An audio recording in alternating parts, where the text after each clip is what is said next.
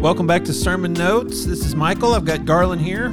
It's it's still icy out there, but we are here at the desk. It's possible we're the only people on the earth. Feels I like it. haven't seen anyone else today. I've seen my children a lot.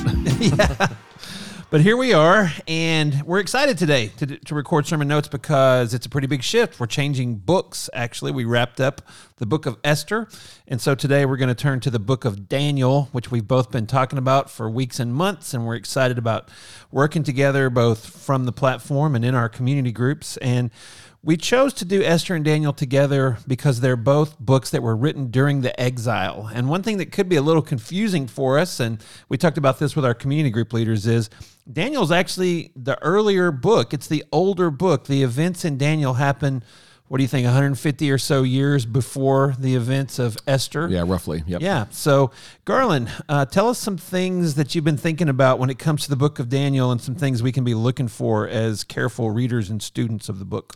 Well, I think first and foremost, we're, we'll do a, a nice deep dive here on uh, just introductory material, stuff that uh, in commentaries takes the place of you know chapter one introduction, the part that people don't like to read because it can be um, seemingly boring. Uh, but we have to understand it, and we have to get our arms around when you're reading any piece of of literature, a song, a story, um, an ancient text, a modern text knowing what's going on just helps us in reading. Now, before we dive in, I think it is important for us to just maybe say why why are we doing exile literature um, and we, we chose this for a reason and we're going to see those reasons as they as we go along here but uh, one of the things we want to do is these are great stories. So first and foremost, they're great stories. Um, but secondly, we want to learn some of the lessons um, from ancient Israel and exile that we can apply to our world today. And what does it look like to live in a culture that doesn't understand you? Uh, what does it look like to to uh, live by a set of values that don't align with the culture? How should we um, go about living in that world? Um, we're going to study First Peter after this, and it's a piece of New Testament uh, uh, literature written to exiles. And so um, we're doing this for a reason. Um, we'll hopefully see that reason uh, come to bear as we go through these weeks. But uh, uh, introductory issues with Daniel. The, I'll categorize it this way. You know, we have to understand setting, characters, plot, and then features of a text. Anytime we're reading any kind of story so let's just do that. Let's just work through those things kind of one by one. The first thing we got to do is the setting. What is our setting? What's our background for this story? And we have both the uh, the the narrative setting and then the historical background. And so historically uh, the background here's what we're talking about. Um, we'll, we'll wade into this some on sunday uh, but i don't have enough time to go into a lot of these details. Um, the first thing we got to see is um, we're, we're dropped into an ancient um, tragedy for the people of Israel. In 586 BC, um, it's a date that, that if you're a, careful student of the Bible, just keep that date in your memory. That's the date, you, not, not a lot of dates you have to try to remember. That's one. 586 BC, this is the, the date for the Babylonian invasion and the destruction of the temple and the city of Jerusalem and the, the we might say, the beginning of uh, the, the exile as we know it for the people of Israel. Now, there's a lot, it's a lot more complicated than that. Uh, the dates of Israel, if you've taken Panorama, you see was split into 722, and they already had something like this happen to the northern kingdoms of Israel in 722 BC. Um, but the temple, its destruction, Jerusalem, its destruction, is the hallmark, the central feature of 586 BC. So remember that. Um, now, the Babylonians, they in 586 that's kind of the the the big cataclysmic tragic tragic moment where the city's destroyed but the babylonians came in waves. And one of those waves um, happened a, a couple decades earlier in 605 bc and this is going to be where the story of daniel picks up. In 605 bc uh, what the babylonians did as part of their foreign policy is they would come in and they'd basically kidnap some of the the best and brightest of that culture and they'd ship them off to uh, the Babylonian capital. And the reason they do this is um, it doesn't state this for us, but I, I, you can think of some. Here's one of the ones I think they're doing is they're trying to assimilate some of the best and brightest. Assimilate means just to to butter them up, get them used to the culture, so they start to fit in and blend in. If you do that with the best and the brightest, then as you uh, kind of take over the rest of the people, they go, well, look, our best and brightest like Babylon. They're they're, they get it they've read their stories, they understand their culture. Maybe we should too. And so the Babylonians uh, did this in 605, and so they carried off some of the best and brightest. And in Daniel chapter 1, verse 5 and 6, we'll see that Daniel and three of his buddies are a part of that group. So we, we've dropped into the historical background. We're talking uh, 500s BC.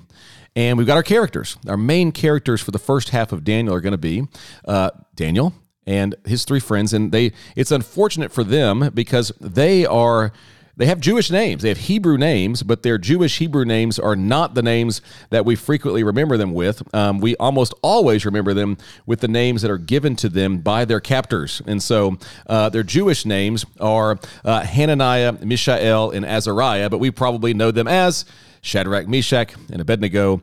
And in Veggie Tales, they are represented by I think that's asparagus or scallions or something like that. I didn't watch Veggie Tales growing up. So, anything to add? Right now, we're just trying to talk about setting, background, and characters. Anything Yeah. you want to throw in there? I mean, on the name thing, we- we're told in verse 7 that Daniel's also given a Babylonian name, Belteshazzar. Belteshazzar, but we never really go with that one, do we? Never, Nobody we likes to say that one. him that. So it's kind of funny. We have a double standard for them.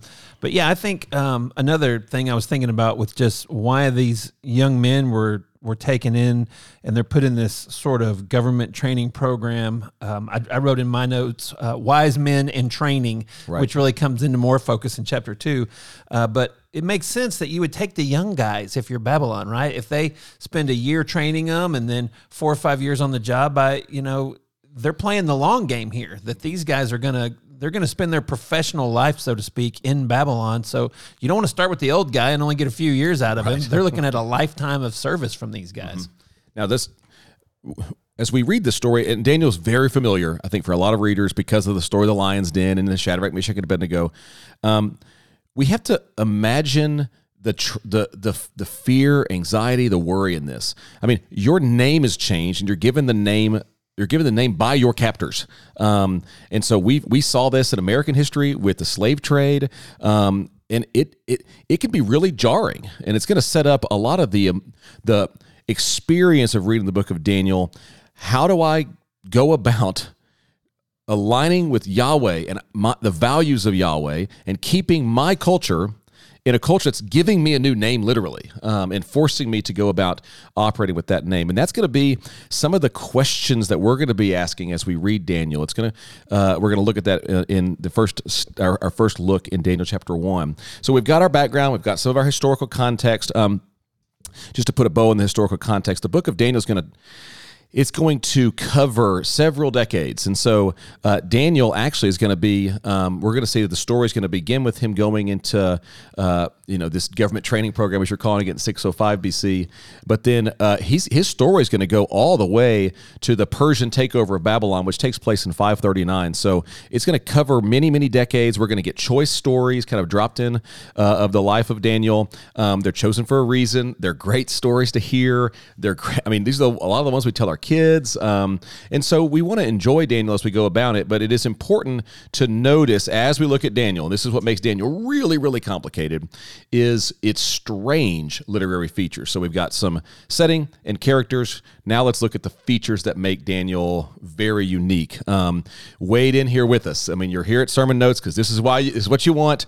Um, so let's wade into this. Um, the first thing we got to see, we wrote some of this in your uh, your Daniel Esther guide, is Daniel is told in what we might say through multiple genres. Um, there's a pretty striking genre shift in chapter six to chapter seven.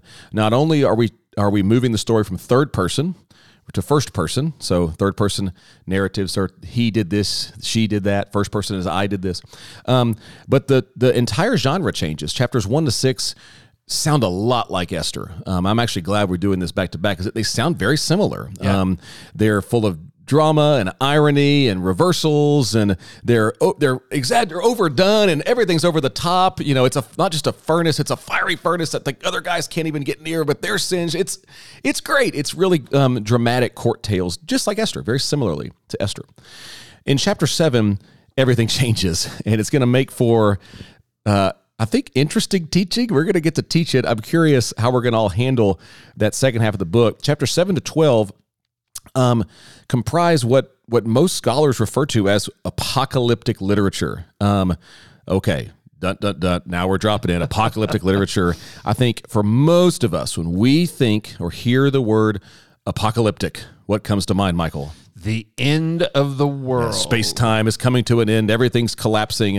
Uh, I'll note on Sunday, even the very, we love this genre because think of the amount of times and ways that New York has been destroyed in movies. Like we, we love thinking of I don't know why we love it thinking about the, the world being destroyed and yeah, um, even uh, post-apocalyptic yeah, post-apocalyptic genre. genre. yeah we have all of that um, our vision of that kind of story uh, end of the world that's what an apocalyptic uh, piece of literature is is decidedly not what ancient Jewish apocalyptic literature is. Um, so, what is it? We have to understand this. The second half of Daniel is a piece of early Jewish apocalyptic literature Here's what apocalyptic literature is it's a genre of literature that was really popular from the Babylonian exile through the time of Jesus. It's largely written uh, from the community of Jews, Jewish community, but there's some Christian apocalyptic literature, there's some non Jewish and Christian apocalyptic literature, um, and it's got some characteristics. So, I'm going to give you a five. If you're taking notes, um, you know, write these down. If you're driving, just try to commit this to memory. But here's what marks apocalyptic uh, literature. The first is um, it's usually visions. And so uh, a human is experiencing visions, and those visions are set in some kind of a story. Normally, um, you see the character, the main character, experience a vision. He's having some kind of story interacting around him. The vision will be a story. Um, most apocalyptic literature involves a heavenly messenger communicating to the human recipient. And so we're going to see that really clearly in Daniel. We're going to be told the name of this heavenly messenger. Um, it Uh, almost all apocalyptic literature uses really symbolic language. That's one of the hallmarks of it. It makes it kind of hard to wrestle with. Symbolic language, but the some, the symbols are depicting real things that are happening on the ground or will happen on the ground. And here's the big grand purpose of apocalyptic literature. What does it do? Apocalyptic literature it teaches a heavenly perspective, we might say, about earthly events. And in Daniel, this could be exactly what it's doing. Uh, what is God's perspective on earthly events, namely kingdoms as they rise and fall, and how do we handle that? Um, a lot of apocalyptic literature um, is written in the name of somebody else. And so they usually take a famous ancient person from the Bible and a write in that person's name. And there's a lot of examples of apocalyptic literature. Um, I had the is it the pleasure or mispleasure of reading all of them. I had to read all of them for a class, and it's a a lengthy, thick volume of ancient Jewish apocalyptic literature. Ones that you may have heard of. Uh, the book First Enoch. Uh, if you're listening to this, you might have heard of that. It's actually quoted. First Enoch is quoted in one of the letters of Peter. And so go look that up. It's like, what is this doing here? First Enoch is a very, very famous apocalyptic uh, piece of, of, apocalyptic literature. And maybe the most famous one for Christians is Revelation. The yeah. last book in our Bible is a, a, a piece of apocalyptic literature. So the book of Daniel has a couple of genres court tales, chapters 1 to 6, and then apocalypse, chapters 7 to 12. Anything you want to add there? I know we're we are in the weeds here on sermon notes today, but we're trying to give you introductory material here.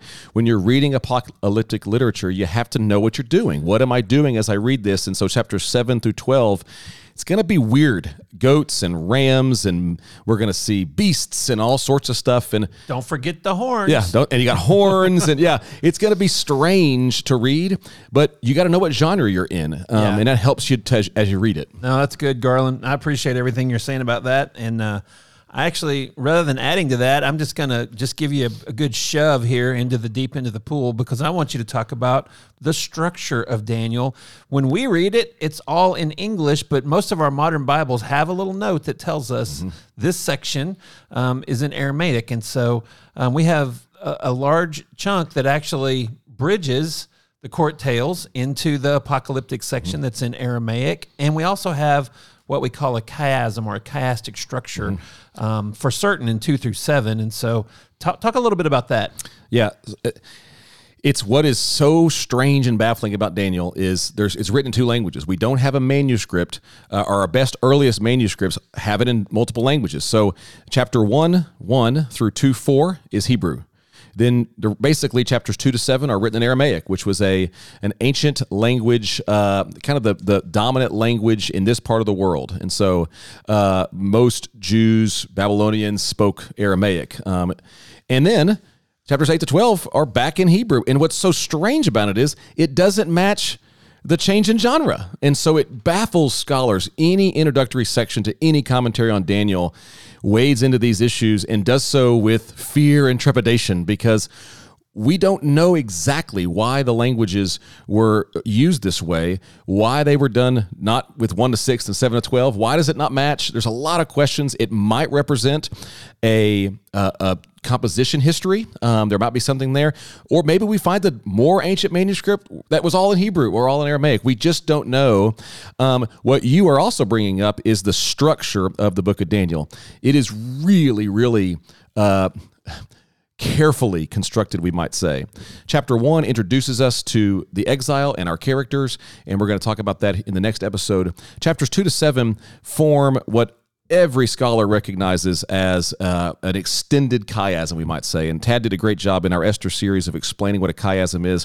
Like a book opening up, you've got your covers, and at the center of that story is uh, the thing that is highlighted, and everything as it works towards the center is mirroring each other. So the two covers mirror each other, the next page mirrors each other, and it works toward the center, and that center thing becomes highlighted. Highlighted. Chapters two to seven, you see this on display. So we're going to talk uh, in a later episode about chapters two and seven, but you'll notice chapter two and seven both have a vision of four things followed by another thing, a different thing. Then chapter three and six are stories of faithful Jews being saved. Um, there, there you go. Chapters in, in the middle, you have uh, what we might call um, arrogant pagan rulers humbled. Chapter four and five. So, what's the point? What's the center? The arrogant pagan ruler that looks like he is winning, that looks like he's in control, that looks like they have the the upper hand. They actually will fall. What is the next? What, what's outside that? So be faithful, and God will save you. And then chapter two and seven are outside pages because God's in control. We're going to see that as we go. Um, as as the story of Daniel unfolds, that chiasm helps us to make sense of it, and we're actually going to teach it that way. So we're going to work in the chiasm as we go through this series.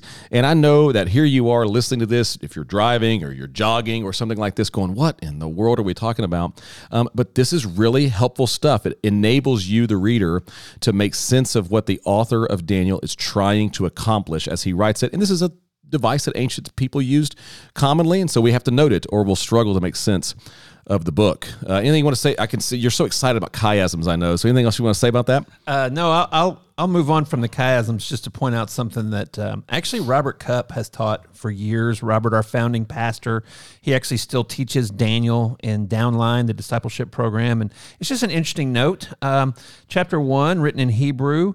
Um, seems to be aimed at the the people of Israel. Like th- this is how this happened, Israel. This is this is how we got in this situation.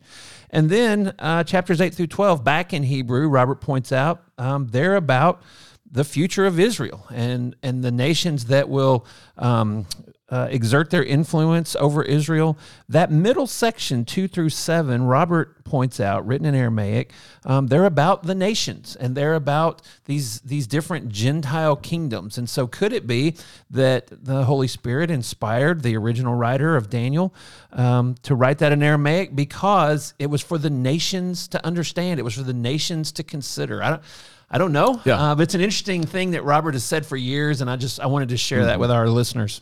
Yeah, my, the, the aim of a long, kind of a longer episode like this into these introductory things is that we get to speculate. We get to have some interesting conversation. These are the kinds of things that that uh, I think once you kind of dive deeper into the Bible, you get to ask some different kinds of questions. And why why did Daniel do this? That, that that's a uh, potential solution, but it's fun to think about. Um, and we're in the deep end of the pool here. A couple other things just to know, introductory wise. If you have somebody in your group or you're friends with somebody who uh, re- has come from a Catholic tradition, they're going to have a different version of Daniel. They're going to have some things in there that you're not going to have in your Bible. Um, they are. Uh, very fascinating to read. Um, the three things that are in Daniel that are not in the Protestant Bible uh, one's called Bel and the Dragon. How about that? Uh, one of them is called uh, The Prayer of Azariah, and uh, one of them is called Susanna. And these three stories are placed in the book of Daniel. And so, if you're uh, interested in that, go go read them. You can Google them and read those things. Uh, and the last thing we want to say about Daniel before we talk about how it was influential on the New Testament is. Um, who when you're reading any piece of literature who wrote it when and where with daniel we have some written in the first person as daniel speaking some in the third person probably these are uh, oral or written sources that are brought together uh, we're, we're, not entirely sure when it doesn't tell us when they were written uh, and so the pieces written in the first person by daniel may go back to a written source that we have from daniel uh, they're these things were probably recorded um, during or after this Babylonian exile. And then lastly, here's our big purpose. And then we'll talk about how this was influential to the New Testament. Our big purpose. This is kind of my purpose statement for the book, um, and you can you can uh, comment on this if you like. Um, this is kind of a working purpose statement. What is the purpose of Daniel? It reminds the reader that though kingdoms rage, that's we're going to see that in the book of Daniel. Though kingdoms rage and God's people get caught in the fire, God is in control and he will establish his kingdom. So be faithful to him and bless the kingdom you're in. Um, when you make, make, any purpose statement, you're trying to uh, you know summarize uh, a lot of material. But the book of Daniel is teaching the reader kingdoms are raging, and you might get caught in the middle. You might not understand, and it might be scary. But trust that God is in control, and He will establish His kingdom, His Messiah kingdom. And in light of that, be faithful to Him. Um, don't give in and figure out how can you bless the city that you're in, the culture that you're in. Um, and that's why we're studying it because we want to we want to be reminded of that as well. Uh, anything you want to add no, purpose statement wise? Uh, no, I love that purpose statement. I think it's great, and uh, I think Daniel was written to a community in exile. Um, to, to accomplish the exact purpose you just articulated, to encourage them um, to bless the culture they were in without forgetting who they belonged to, who they were. Um, what was the thing that defined them as a people? It was their relationship with Yahweh, the covenant God of Israel. It's equally applicable for us today. We're to bless the culture we're in without forgetting who we belong to. And for us, um, that's our identity in Christ. And so, yeah, um, I know you you set us up for this, but let's go there. Uh, Daniel and how it points ahead to the New Testament.